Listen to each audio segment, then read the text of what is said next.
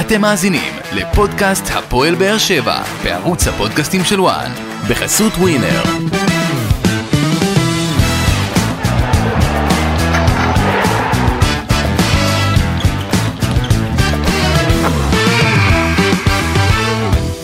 שלום לכם, ברוכים הבאים לפודקאסט הפועל באר שבע בערוץ הפודקאסטים של וואן. שבתי לכם מתאילנד, סאוואדיקה, קפולקה, איך אומרים את כל השיגעו אותי שם. אבל זהו, אנחנו חוזרים לשגרה עם פרק שמסכם את הטקו 0 של הפועל באר שבע נגד הפועל תל אביב בטוטו טרנר. טקו מאכזב, תוצאה מאכזבת, משחק שאנחנו תכף נדבר עליו, אבל בסך הכל הפועל באר שבע כבר עם תוצאת טקו שנייה ברצף. אני לא יודע אם מאבדת קצת גובה, כי זה עדיין פתיחת העונה, סך הכל 3 מחזורים עד כה, אבל עדיין הפועל באר שבע ציפתה לנצח את המשחק הזה נגד הפועל תל אביב, והחשיבות שלו הייתה מאוד מאוד גבוהה. דובב גבאי, מה נשמע, מה קורה? בסדר, כיף לחזור לפה. אתה היית בתאילנד. היינו באיזה פגרה קצרה בגלל ה... אתה היית בתאילנד, אני הייתי בקרב של חדרה ומלפחים, יחיה הבדל.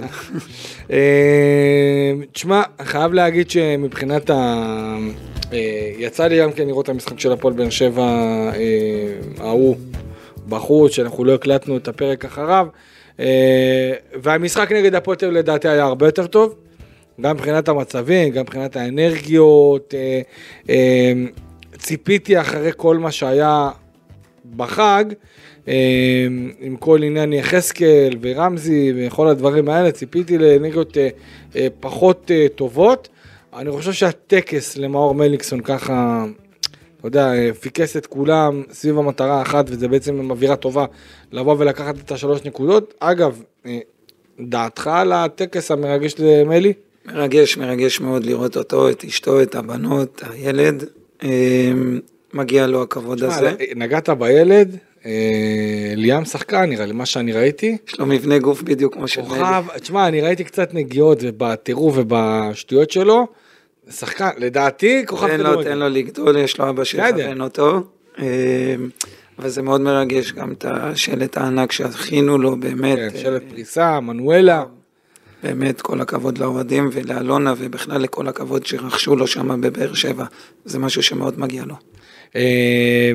אתה חושב שמליקסון מבחינתו מרוצה מהסיטואציה? כי תשמע, אני ראיתי אותו כשהוא הגיע, הוא הגיע דרך כניסת רכבים, איפה שהאוטובוס של הקבוצות בעצם מחנה, מהכניסה הזאת, מהכניסה האחורית ראיתי אותו, וזה היה מאוד מעניין, כי הוא הגיע ישר הגיע עם נייר טואלט כזה, כמו כאילו הוא כבר הכין את הממחטות מההתרגשות, ואפשר להבין לגמרי. אתה חושב שהוא, אתה יודע, מה שאתה מכיר אותו, לדעתך הוא במקום עכשיו שקצת יותר רגוע, יותר... תן לו חודשיים, הוא עובד על עוד סדרה, משהו.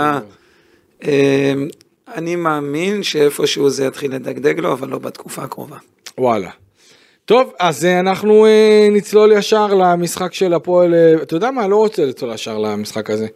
מה דעתך על העניין של שגיב יחזקאל ורמזי ספורי? בעיקר שגיב יחזקאל, אני יכול להגיד לך לשתף, אני הייתי בבנקוק, בקוואסן שם. היית בתאילנד? כן. אז הייתי בקוואסן, ופתאום אני מקבל הודעה שכנראה לא רק ספורי יעשה את הדרך לאנטל הספור מבאר שבע, אלא גם יחזקאל. הייתי חייב לשלוף את זה החוצה, וגם למחרת הוצאתי כמה עדכונים. אתה יודע מה, אני חייב להגיד, גם אני לא הכי האמנתי שזה יכול לקרות כל כך מהר. יש הצעה כזאת גבוהה על השולחן, די קשה לסרב לדבר כזה. תכף נדבר על זה, אבל תשמע, גם אני לא האמנתי בבוקר הזה של שישי, בערב החג של ראש השנה, בוא נגיד סביבות השעה, אני יודע מה, 3 פחות או יותר, התחלתי לראות שזה באמת הולך ומתקדם לרמת סגירה כבר בערב ראש השנה, כל הסיפור הזה של יחזקאל, אני חייב להגיד לך, אני לא יודעת כמה אתה הרגשת את זה בצד שלך, אני גם מאוד הופתעתי, למרות שאני קיבלתי את המקורות שלי, שזה בהחלט הולך לשם, אני גם מאוד הופתעתי, ואני חייב להגיד שמבחינת איך שזה קרה, זה היה מאוד בעייתי. מאוד בעייתי מבחינת התמיתית, אבל תגיד לי עכשיו כסף והצעה לשולחן, ותכף אני אדבר על זה, גם מה אני יכול לחדש ולהתקן, זה תדמיתית, זה לא נראה טוב, כי שגיב יחזקאל לדעתי, זה לא... אבל החוזה שלו נגמר בסוף העונה. נכון, נכון. אוקיי, אז אני אגיד לך מנגד, למה הגעת איתו למצב הזה?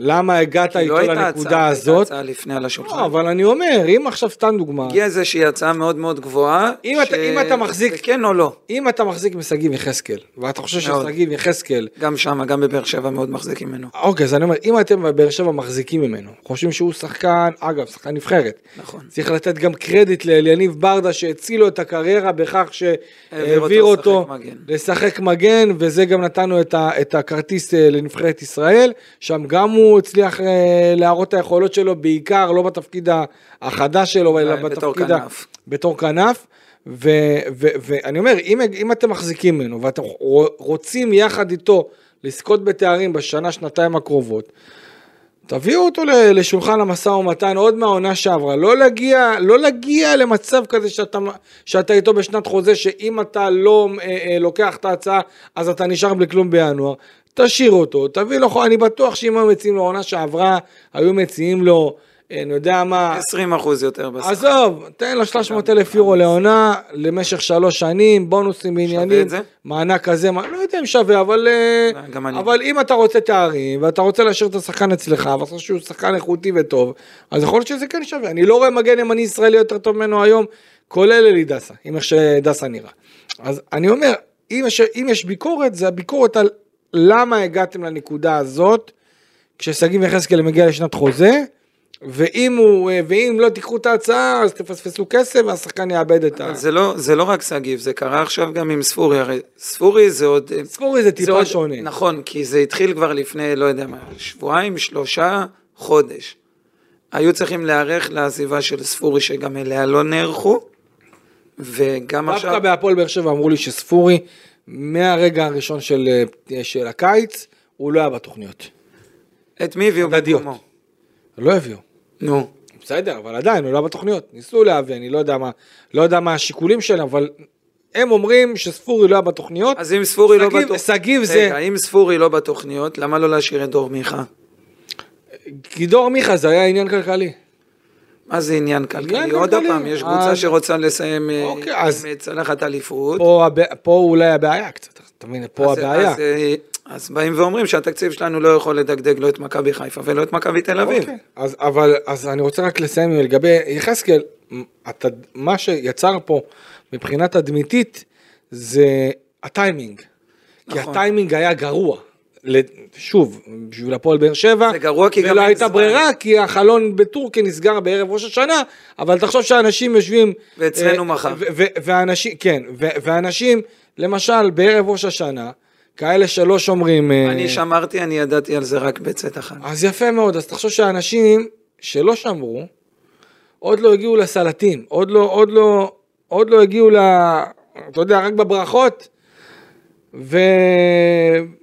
כבר ירד להם החשק מהאוכל, כי וואלה זה בייס אותם, ואני יכול להבין כאלה. יש כאלה כמוך למשל, שקיבלו את ההודעה רק בצאת החג, ולא רק שהם קיבלו את ההודעה שהוא נמכר לנט, הוא כבר היה אחרי דקות בחורה נגד פנרבחצ'ה. עשה בישול. בישול, כן. אתה מבין? זאת אומרת, האלם הוא יותר גדול. עכשיו, אם זה לא היה מתפרסם לפני, באתר ONE, בחשיפה ראשונה, לדעתי האלם והכס והמרמור היה עוד יותר גדול.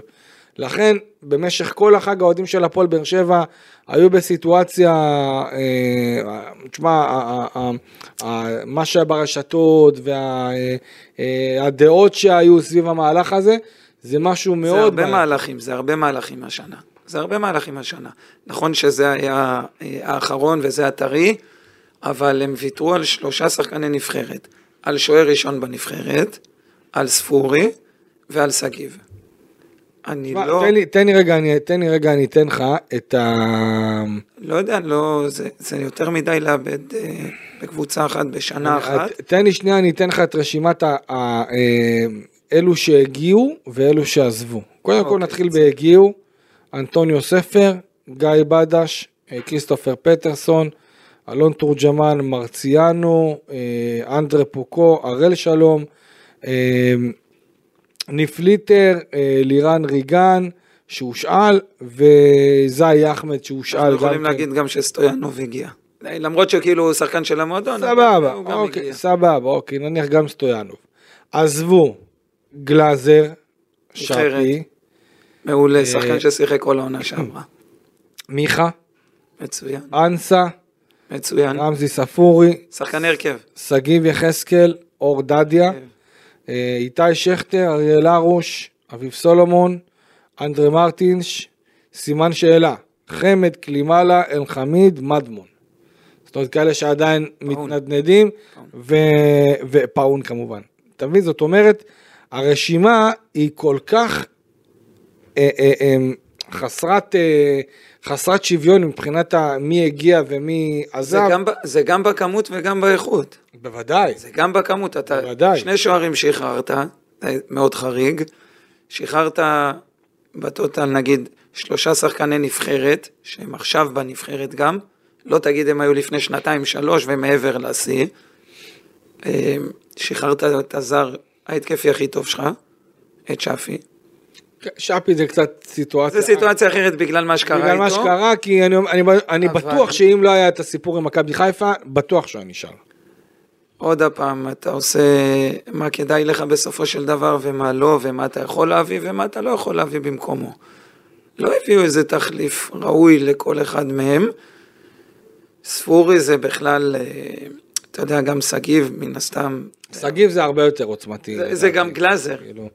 כן, גלאזר, אבל אני אגיד לך מה, גלאזר, כשקיבל את ההצעה מהכוכב האדום, היום נגד סיטי, כאילו, וואלה, אין, אתה לא יכול להגיד כלום. אתה לא יכול להגיד כלום. אני חושב שמבחינת אנטליה ספור, נכון, רמזי זה היה די ברור שהוא רוצה מאוד לעזוב, לפני 3 שבועות, אבל לא הביאו אף אחד. נכון, לא הביאו. אני אגיד לך לאן אני חותר. כי הפועל באר שבע שיחקו אתמול עם שלישיית קישור, נעבור עליה בררו, פוקו ואליאס.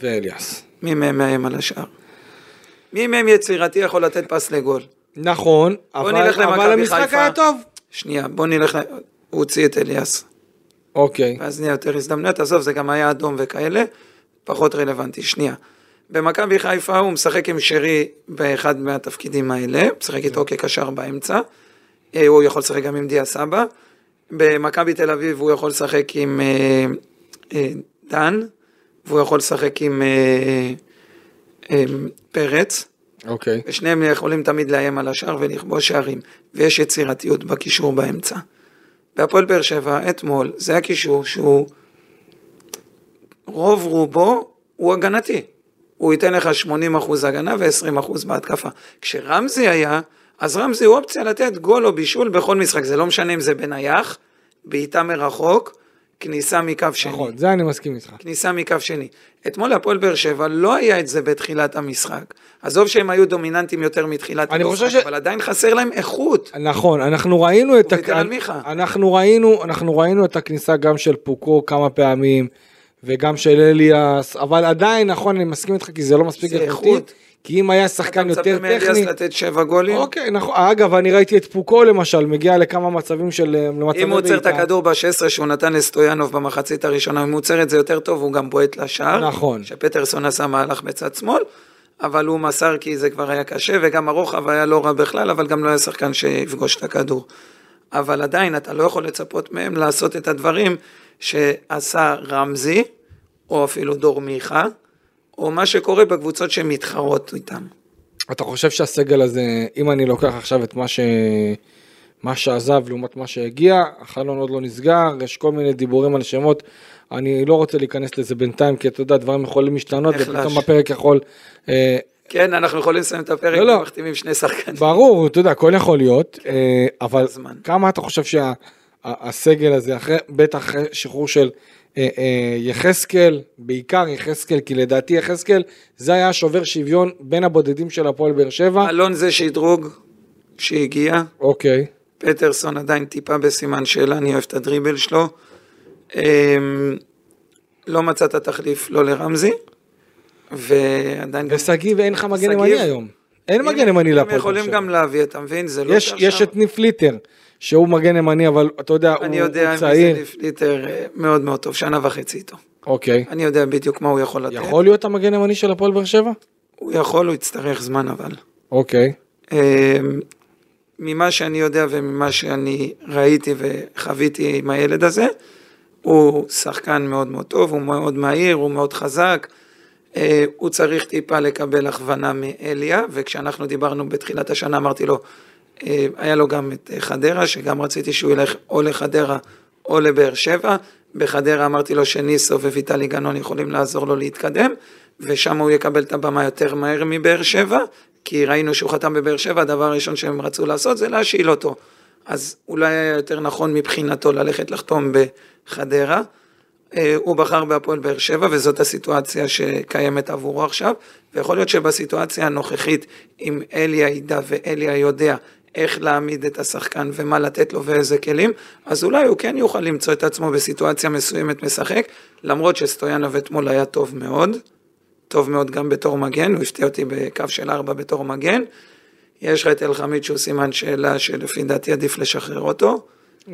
ואבו עביד, אתה יודע שהוא מאוד הגנתי והוא פחות יקבל ממנו בהתקפה. תשמע, לא פשוט. לא פשוט כי זה, אתה יודע, נגד קבוצות יותר חזקות מהפועל תל אביב. בוא נכוון ישר למכבי תל אביב ומכבי חיפה. מגן ימני שהוא לא מגן ימני טבעי, ואני עם כל הכבוד לאבו עביד, אני חושב שאבו עביד צריך לשחק בלם, וסטויאנוב אנחנו ראינו כשהוא שחק קצת יותר למעלה. תן לשחקן לשחק בתפקיד שלו. בדיוק, איפה שהוא אוהב, איפה שהוא מכיר הכי טוב. השאלה שלי היא כזאת, כמה עכשיו מכל קודם כל הסגל נחלש? זה שנינו מסכימים, נחלש אפילו לדעתי משמעותית. אתה יודע, יש דברים שלא תלויים רק במאמן, כי בא לך הצעה כמו על... ברדה. אני מוכן לשים את החיים שלי, על זה שברדה לא היה רוצה ששחררו, לא יצגיב. אני אומר את זה בוודאות גם, שהוא לא... אבל מה לעשות, בסופו של דבר יש גם את הפן הכלכלי, בכמה הוא נמכר. אני יכול להגיד לך גם ששגיב יחזקאל קיבל את ההצעה, ההצעה הזאת לא הייתה על המדף הרבה זמן, היא הגיעה, בוא נגיד, ביום חמישי בערב. שודרגה אבל. נכון, היא שודרגה, היא התחילה ב-450, עלתה ל-900, ואחרי שכמובן היא שילשה את ההצעה הראשונית ל-1.35, זה כבר, זאת הייתה סיטואציה אחרת, וגם שגיב אמר להפועל באר שבע, חברים, אני עוזב, זאת אומרת, אני קיבלתי הצעה של פי 3 שכר לעונה. אפשר להבין אותו גם. ברור, אני יכול להבין אותו, וגם בהפועל באר שבע אומרים, מה יכולנו לעשות דבר, ואני מבין את זה. יחד עם זאת. אתה אומר כך צעד אחורה. אני לא בא בטענות על זה שלקחו. אני לא בא בטענות על זה שלקחו את הכסף, ושלקחו את ההצעה, קיבל הצעה לגיטימי, רוצה להתקדם, תרוויח, באהבה, בכיף. יהיה להם בעיה להביא מישהו עכשיו. למה הגעת לנקודה הזאת, אוקיי? שאתה נמצא, שאתה בעצם מחזיק בשחקן, שמסיים את החוזה שלו בקיץ הקרוב, שאם אתה לא תשחרר אותו עכשיו, אתה לא תשחרר, למה לא הגעת לזה, כמו שעכשיו... בסדר, יש הרבה שאלות של למה, אנחנו יכולים לשאול למה המשיכו עם פאון. יש הרבה למה השנה. כן, אבל אני אומר כשאתה, זה כמו נתח הסיטואציה, אוקיי? אתה עכשיו, יש שחקן כמו יד אבו עביד. שנתיים אחורה אני מכתיב אותו, לא שנה אחורה וגם לא שנה וחצי. שנתיים אחורה, אני רואה אותו קדימה. הוא יכול לתרום לי מעבר לשנה וחצי או השנתיים האלה. יפה מאוד. אז כן, בוא תחתום. מקסימום במקרה הכי גרוע, אנחנו נפרדים אחרי שנה, אחרי שנה וחצי. לא הסתדרנו. ואם היה... קודם כל האופציה היא אצלי. ואם הייתה חלופה ליחזקאל, זאת אומרת, אם היה איזשהו מגן ימני... והפועל באר שבע עכשיו או להביא? לא, כן, או להביא, או נניח... להביא עכשיו זה בעיה. או אם אתה רואה את עכשיו פליטר, שחקן כזה שיכול באמת להיכנס להיות המגן הימני הבא של הפועל באר שבע, אז אני יכול להבין, השאלה אם רואים את זה, יכול להיות שרואים את זה ככה, ואני לא יודע. צריך לשאול את אליה. אבל אני פשוט חושב שהפועל באר שבע לקחה פה אימור מאוד מאוד גדול, היו הרבה מאוד ביקורות, ועדיין יש הרבה מאוד ביקורות על אלונה, אבל יחד עם זאת, צריך להבין. צריך גם להבין אותה. צריך להבין אותה. אני חושב שאלונה, עם כל הדיבורים שיש מסביב, אלונה רוצה קבוצה תחרותית, רוצה קבוצה חזקה, היא באמת באמת מנסה, אבל יש פה כמה, היו פה כמה מהלכים במהלך הקיץ האחרון, שאין מה לעשות, הם משדרים משהו מסוים.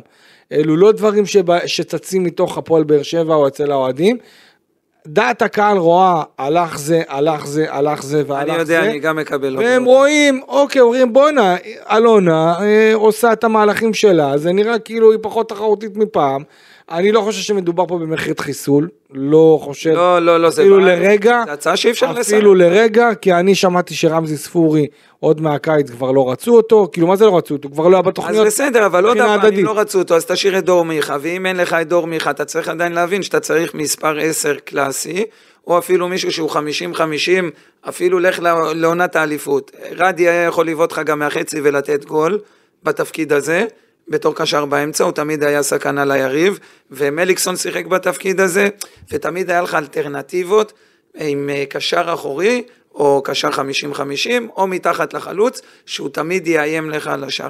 היום לא הביאו אלטרנטיבה, גם לא שמרו על האלטרנטיבה היחידה שהייתה בפועל באר שבע, שעוד הפעם זה דור מיכה, לא משחרר אותו, שאני יודע שרמזי הולך. אוקיי, ולגבי המגן הימני, אני רוצה להוסיף עוד משהו. עכשיו בהפועל באר שבע תהיה להם בעיה. למה? כי כולם יודעים שהפועל באר שבע עכשיו מאוד מאוד צריכה מגן ימני. מה יקרה למחיר של כל שחקן שהם ירצו? יקפוץ, פי 2. נכון. פי 2. אם אני עכשיו אשדוד ורוצים את סזנו, סזנו ב-500,000 יורו הייתי מוכר אותו, היום אני לא אמכור אותו פחות מ-900. לבאר שבע. לבאר שבע, ברור. נכון, הוא מבין אותך. אני יודע שהם לחוצים. אגב, זה היה פעם כשחתם עבד אלחמיד הגיע להפועל באר שבע מאשדוד, זה היה בדיוק סיטואציה שהיא קצת שונה, כי זה היה ליגת אלופות, אז זה היה, מיגל ויטור קרא את הצולבת, נגד בני יהודה באלוף האלופים, ואז הפועל באר שבע הייתה חייבת בלם להביא לליגת האלופות, היה צמד משחקים נגד מאריבור, הביאו את חתם עבד אלחמיד במחיר מאוד מאוד גבוה מאשדוד, וג'קי פשוט ראה את הסיטואציה. אני, מה שאני שומע לגבי זסנו, עדיין אני לא רואה את הכל הולך, ובאמת כל העסקה הזאת מושלמת בקרוב, אין יותר מדי זמן, אבל הפועל באר שבע... אין גם יותר מדי יצא. תשמע, מה אני אגיד לך? אני חושב שהבעיה הגדולה זה העניין הישראלי, עם הפועל באר שבע אין היצע בשוק, וגם מבחינת השחקנים הבכירים.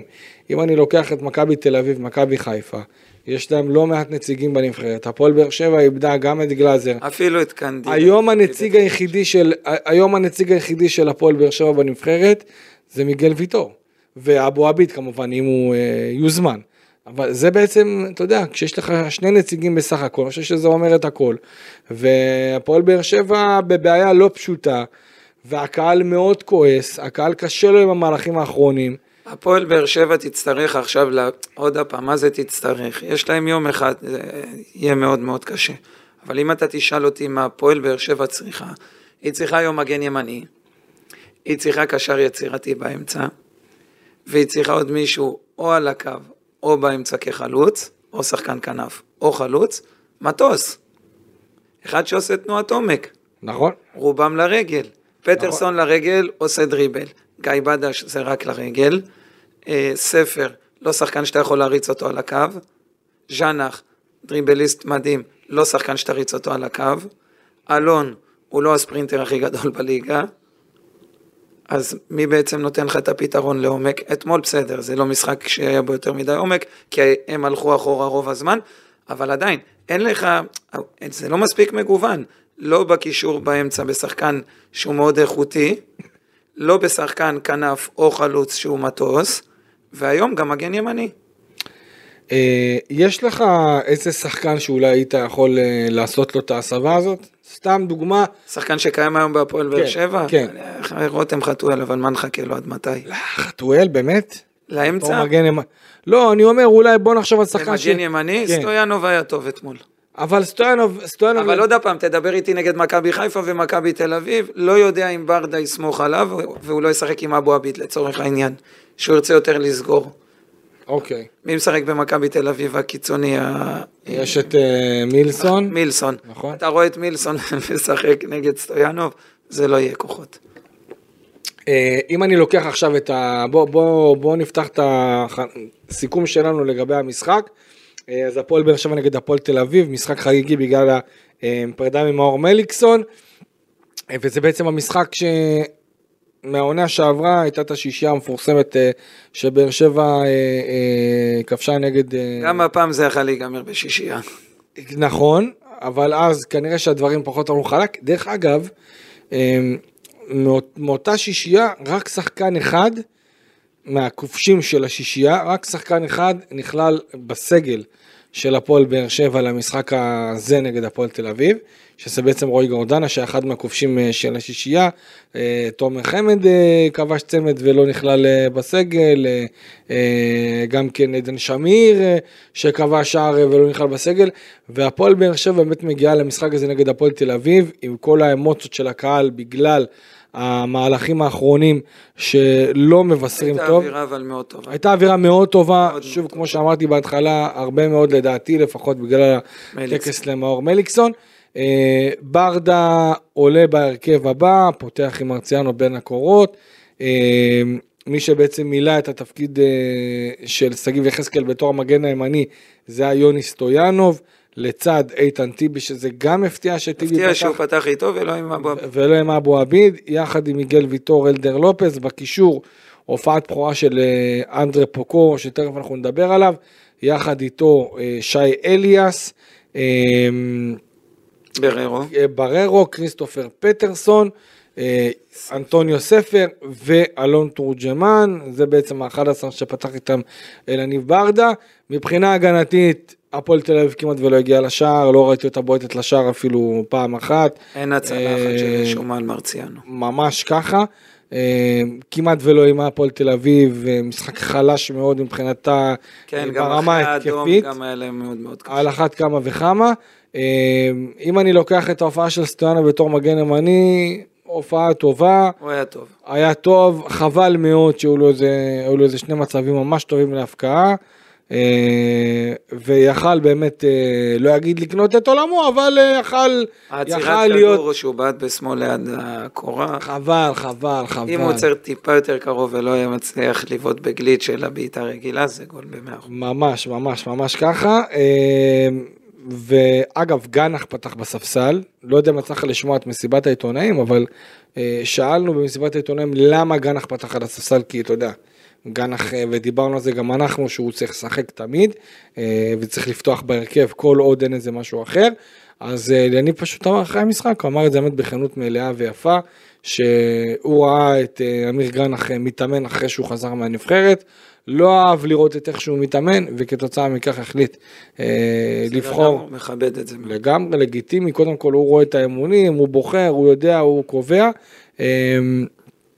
ואם אני לוקח גם כן בחשבון את כל העניין הזה של ההרכב של ברדה, הפתיע אותי מאוד איתן טיבי, ואגב, היה לו משחק טוב, לצד מיגל ויטור, נאמבר 1, מיגל ויטור, אין פה בכלל שאלה, לופס לדעתי גם כן. ויטריניו אחרי מה שהוא עשה שם. כן, כן, ממש ככה. בועט לקורה, הוא משאיר עם העקב, ממש ככה, ולופס אני חושב גם כן נתן משחק טוב. איך אתה עם השלישייה של ברדה? מבחינתי בעייתי. למה? עוד הפעם, אין לך מישהו שיצירתי מהשלישייה הזאת. איך היית עולה? אני פחות לשחק... אני לא יודע מי יכול לשחק היום. יכל לשחק נניח סתם. ספר באמצע, למרות שספר תמיד נכנס לאמצע כזה, תמיד הוא ברח כזה לאמצע. אתה יכול לשחק עם שלישייה כזאת ושספר ייכנס לאמצע, שאתה משחק נגד קבוצה בחירה כמו מכבי תל אביב, או הפועל תל אביב, עם כל הכבוד עדיין לא כאלה מפחידים בליגה. ועדיין הייתי רוצה שיהיה עוד מישהו יצירתי באמצע. לוותר על אחד מהקשרים, או על בררו, או על אליאס לצורך העניין במשחק הזה. שמע, מבחינת איך זה נראה מהיציע, זה נראה כאילו באר שבע לא עם שלישיית קישור אולי אחורית. מה היה חסר לבאר שבע כדי לתת גול? אני חושב שאיכות, קילריות, זה מה שהחסר. היו מצבים, ואני דווקא לא אהבתי, כי לי זה היה נראה מהיציע העיתונאים, לי זה היה נראה שכאילו שחקנים מפחדים לבעוט.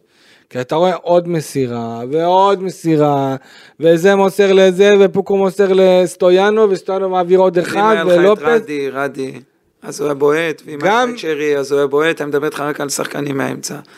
ואם היה לך את דן ממכבי בתל אביב, אז הוא היה בועט, הוא היה מייצר לעצמו את המצב לבד, אבל באמצע לא היה לך איזשהו איום מהשחקנים האלה. גורדן היחידי שנכנס ועוד בעד פעם אחת מהרחוק, זה גם הפתיע אותי שהוא לא פתח עם גורדנה. גורדן לדעתי זה עניין עצום. יכול להיות עוד פעם בגלל עצום, כן. אם זה ככה, זה הכל בסדר.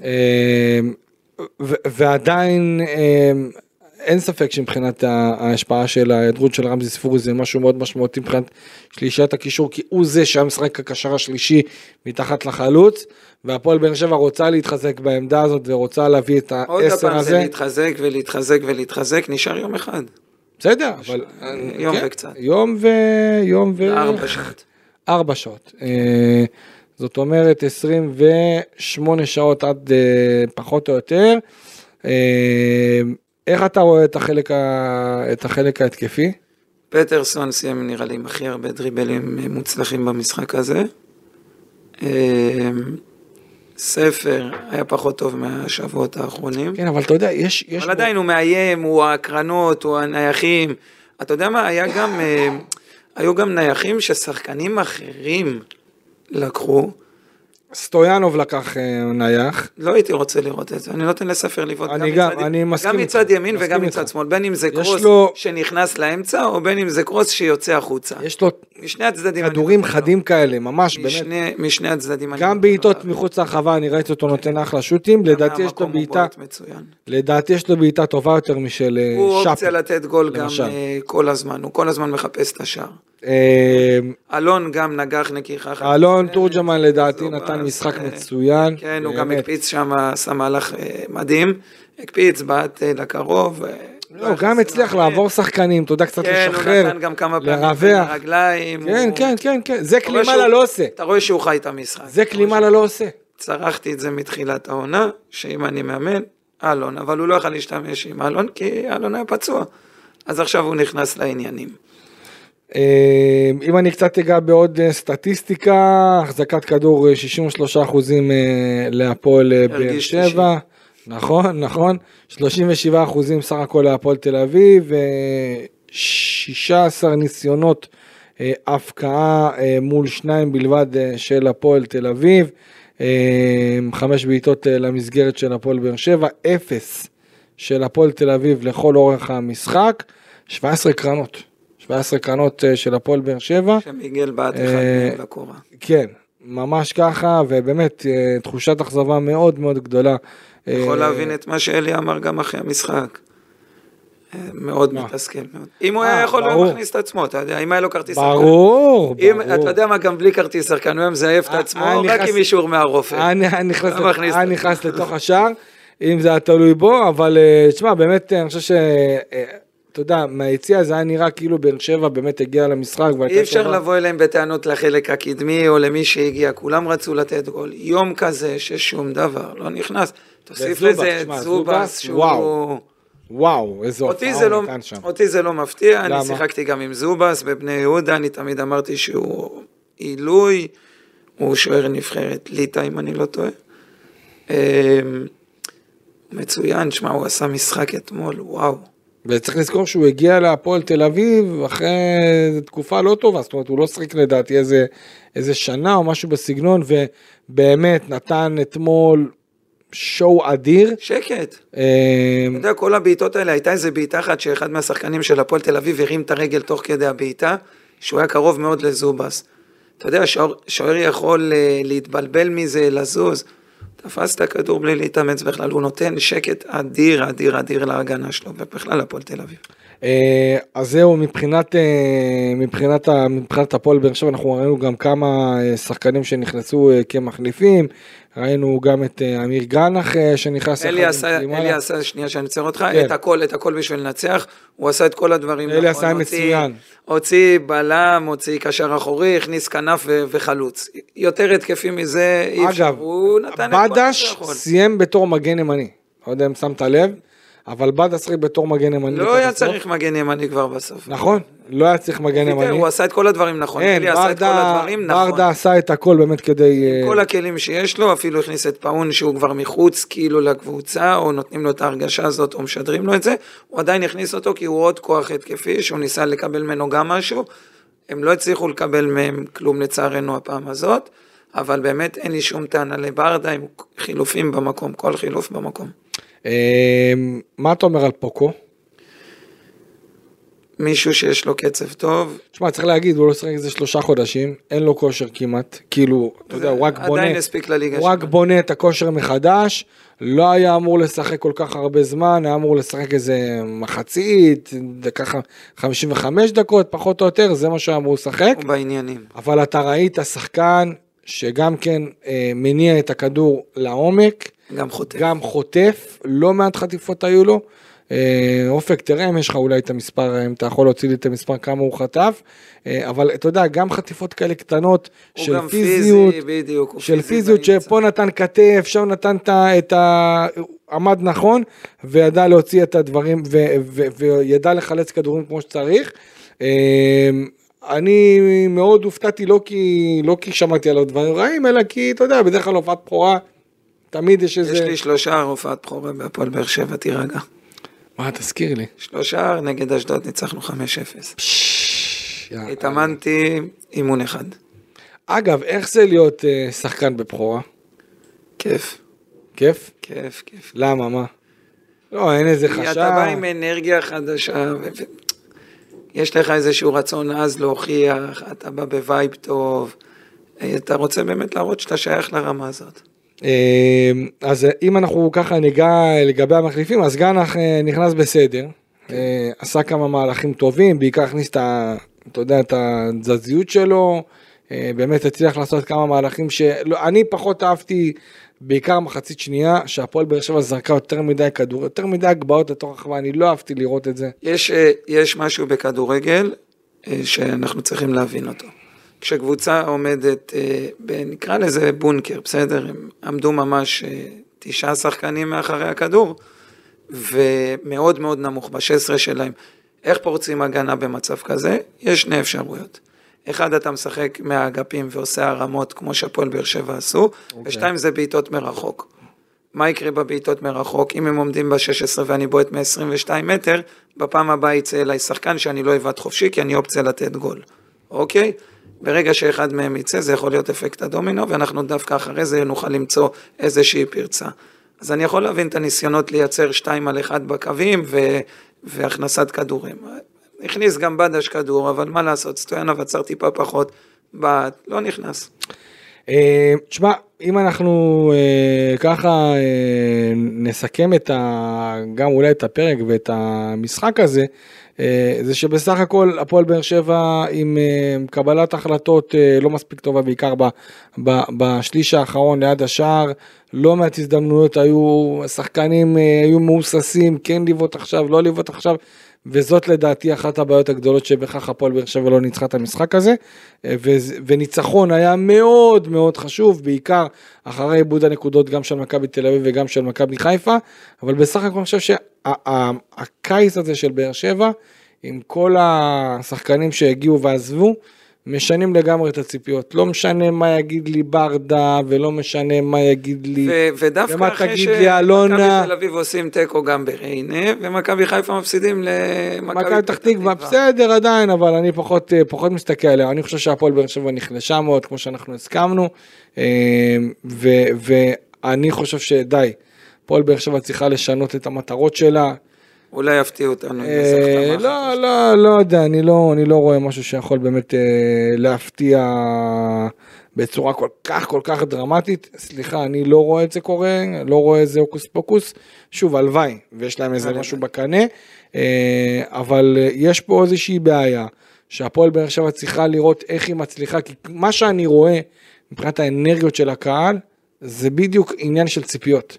זאת אומרת, הציפיות של אוהדי הפועל באר שבע, אלו ציפיות שהן שונות, ממה שיש כרגע מבחינת התנהלות המועדון וחוזק הסגל, ולכן יש פה בעיה, ולכן הקהל מוחזב מאוד. זאת אומרת, אם הייתה הצהרה או הבנה של האוהדים, לאן הפועל באר שבע הולכת מבחינת מטרות נוכח הסגל, היינו רואים תגובות אחרות, היינו רואים הרבה יותר הוגה, הרבה יותר שקט, וגם היינו רואים פחות מנויים. גם היינו רואים פחות מנויים, כי אם אתה לא מכוון גבוה ולא אומר אליפות, וגם, אגב, גם אתמול ששאלנו את ברדה לגבי אליפות, הוא אמר, כן, אני רוצה אליפות, אבל יחד עם זאת הוא אמר, מי לא רוצה אליפות, ואני יכול להבין את זה, ברדה ווינר, אלונה ווינרית, יחד עם זאת, אתה יודע, אין קסמים בכדורגל, ובסופו של דבר, אם אין לך מספיק איכות, אתה לא יכול להיות אלוף, או לא יכול לכוון יותר מדי גבוה, רק עם דברים באמת, מתחברים. אולי אם זה יתחבר עד ינואר, אם הם לא יביאו מישהו עד מחר, אולי אם זה יתחבר להם טוב עד ינואר, והקצב צבירת נקודות יהיה גבוה, והם עדיין יהיו בתמונה, אז עם חיזוק נכון, הם יוכלו לרוץ. אגב, חיזוק לדעתי, רותם חתואל. רותם חתואל, זה השחקן. מתי תתקבל את רותם, אבל מתי תתקבל את רותם? עזוב שהוא פצוע, עד שהוא יחזור לבושה, גם ייקח לו זמן. אני מאמין ש... תשמע, הוא כבר שבוע, למעלה משבוע כבר מתאמן.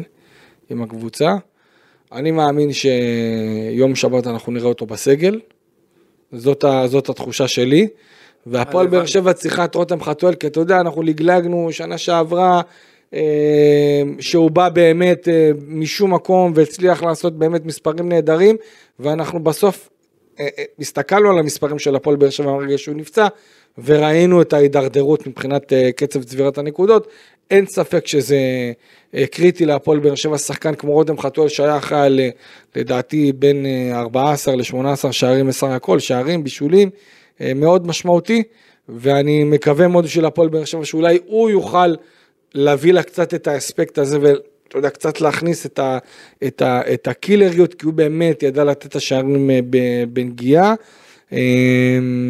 ולהיות ברגע הנכון, בזמן הנכון, מה שם להפועל באר שבע אין מספיק, ולא משנה איך אנחנו נהפוך את זה.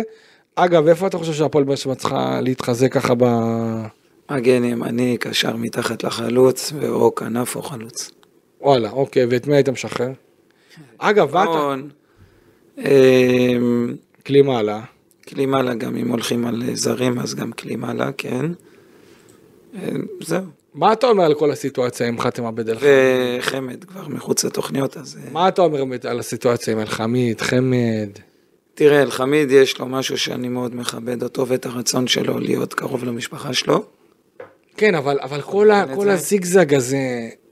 דובב, זה וואלה. מה אתה מצפה ששחקן יגיד, אני לא אתן 100% בשביל המועדון, אז הקהל יתהפך עליו, אז הוא אמר את זה. יצא לי לדבר עם חתם. הוא אף פעם לא רצה להיות שם. יצא לי לדבר עם חתם בקיץ, וחתם נתן לי את כל התחושה, שהוא פה 100% ברמה, לא רק שהוא נשאר, הוא גם מעריך חוזה לעוד שנתיים. מה אתה רוצה שיגיד לך? לא, אני לא יודע, לא בא לי, כן בא לי, מספיק שפרסום הכי קטן יצא, הוא נגמר, נשרף בהפועל באר שבע עם הקהל ועם הכל. אז הוא אומר, כל עוד אני פה ולא משחררים אותי, אז אני פה ב100%, אבל להגיד לך שהלב שלו תמיד היה פה, לא, הלב שלו כנראה בצפון, וזה בסדר, ואני מכבד את זה. בסדר? אם הוא לא רוצה להיות, אז משחררים. וכל הסיטואציה עם חמד, שזה נראה כאילו מתעללים בו. זה לא מתעללים בו, אתה חושב שאליה לא רוצה להצליח? בטוח שהוא רוצה להצליח. יש לחמד חוזה כנראה. אבל עד כדי כך. שהוא מאוד גבוה. אוקיי. וחמד לא רוצה להתפשר, וגם אותו אני יכול להבין, ובאר שבע לא רוצים אותו, והם מחפשים לו אלטרנטיבה אחרת, כן ישלימו לו את השכר, לא ישלימו לו את השכר, זה בעיה של כל הצדדים, אוקיי? וזו סיטואציה שהיא קשה, גם לחמד וגם לפועל באר שבע, לא קל, גם אליניב, הם חברים, אליניב ותומר חברים, אוקיי? לא קל לאליה לבוא להגיד לתומר, תומר, תשמע, אני לא רוצה אותך בקבוצה, זה לא קל, אבל... בוא נשים את הדברים מקצועית, כנראה שתומר פחות טוב ממה שאליאר חושב. לא, אני חושב שזה גם עניין יותר כלכלי. יכול להיות שהוא מרוויח הרבה כסף, והתמורה שלו היא פחותה, ומעדיפים להשתחרר ממנו. טוב, אז בשבת, בשעה 6, הפועל באר שבע פוגשת בחוץ את הפועל פתח תקווה. איך אתה רואה את המשחק הזה? כל תוצאה שהיא לא ניצחון, תגרור זעם. האמת שאני מסכים איתך לגמרי, למה אם יהיה פה עוד איזה טקו, הפסד בוודאות, זה כבר... אנחנו מאחלים להם שהם ינצחו. תשמע, צריך גם להגיד משהו, הכובד כרגע על אליניב ברדה הוא הרבה יותר גדול ממה שהיה פעם. אני חושב שגם הזרקור עליו, זאת אומרת, נניח ועכשיו הקבוצה לא תראה טוב נגד הפועל פתח תקווה, סתם תפסיד, אוקיי?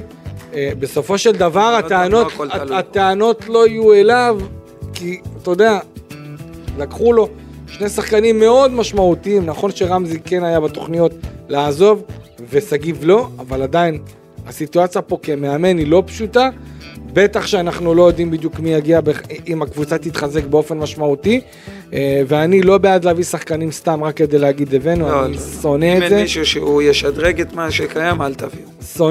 שונא את זה להביא סתם בכוח כדי להגיד הבאנו, ואז עוד פעם אתה נכנס למצב שאתה רוצה להיפטר מהחוזה שלו, לא יודע, אני סולד מהעניין הזה. אם אנחנו נעשה סימולציה של הווינר, באר שבע פתח תקווה, בוא נגיד הייתי... עד 20 מקסימום. הייתי נותן יחס של פתח תקווה, יחס של... 5.5. 6. 5.5. טקו יחס של 3.35.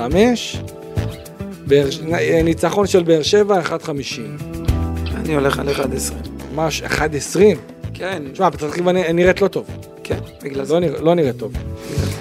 טוב חברים, אנחנו היינו כאן בפודקאסט הפועל באר שבע עם פרק נוסף, אנחנו נהיה איתכם אחרי המשחק של הפועל באר שבע נגד הפועל פתח תקווה, נעשה אולי ככה איזה פינת סליחות, ממי הפועל באר שבע צריכה לבקש סליחה, אולי מהאוהדים, אולי האוהדים מאלונה, אולי האוהדים מברדה, אולי אלונה מברדה, אז יהיה מאוד מעניין. תודה רבה שהייתם איתנו, תודה רבה אופק שדה, תודה רבה דובב גבאי, תודה רבה לך, כיף לחזור לפודקאסט שלנו, וניפגש בפודקאסט הבא בעזרת השם אחרי המשחק נגד הפועל פתח תקווה.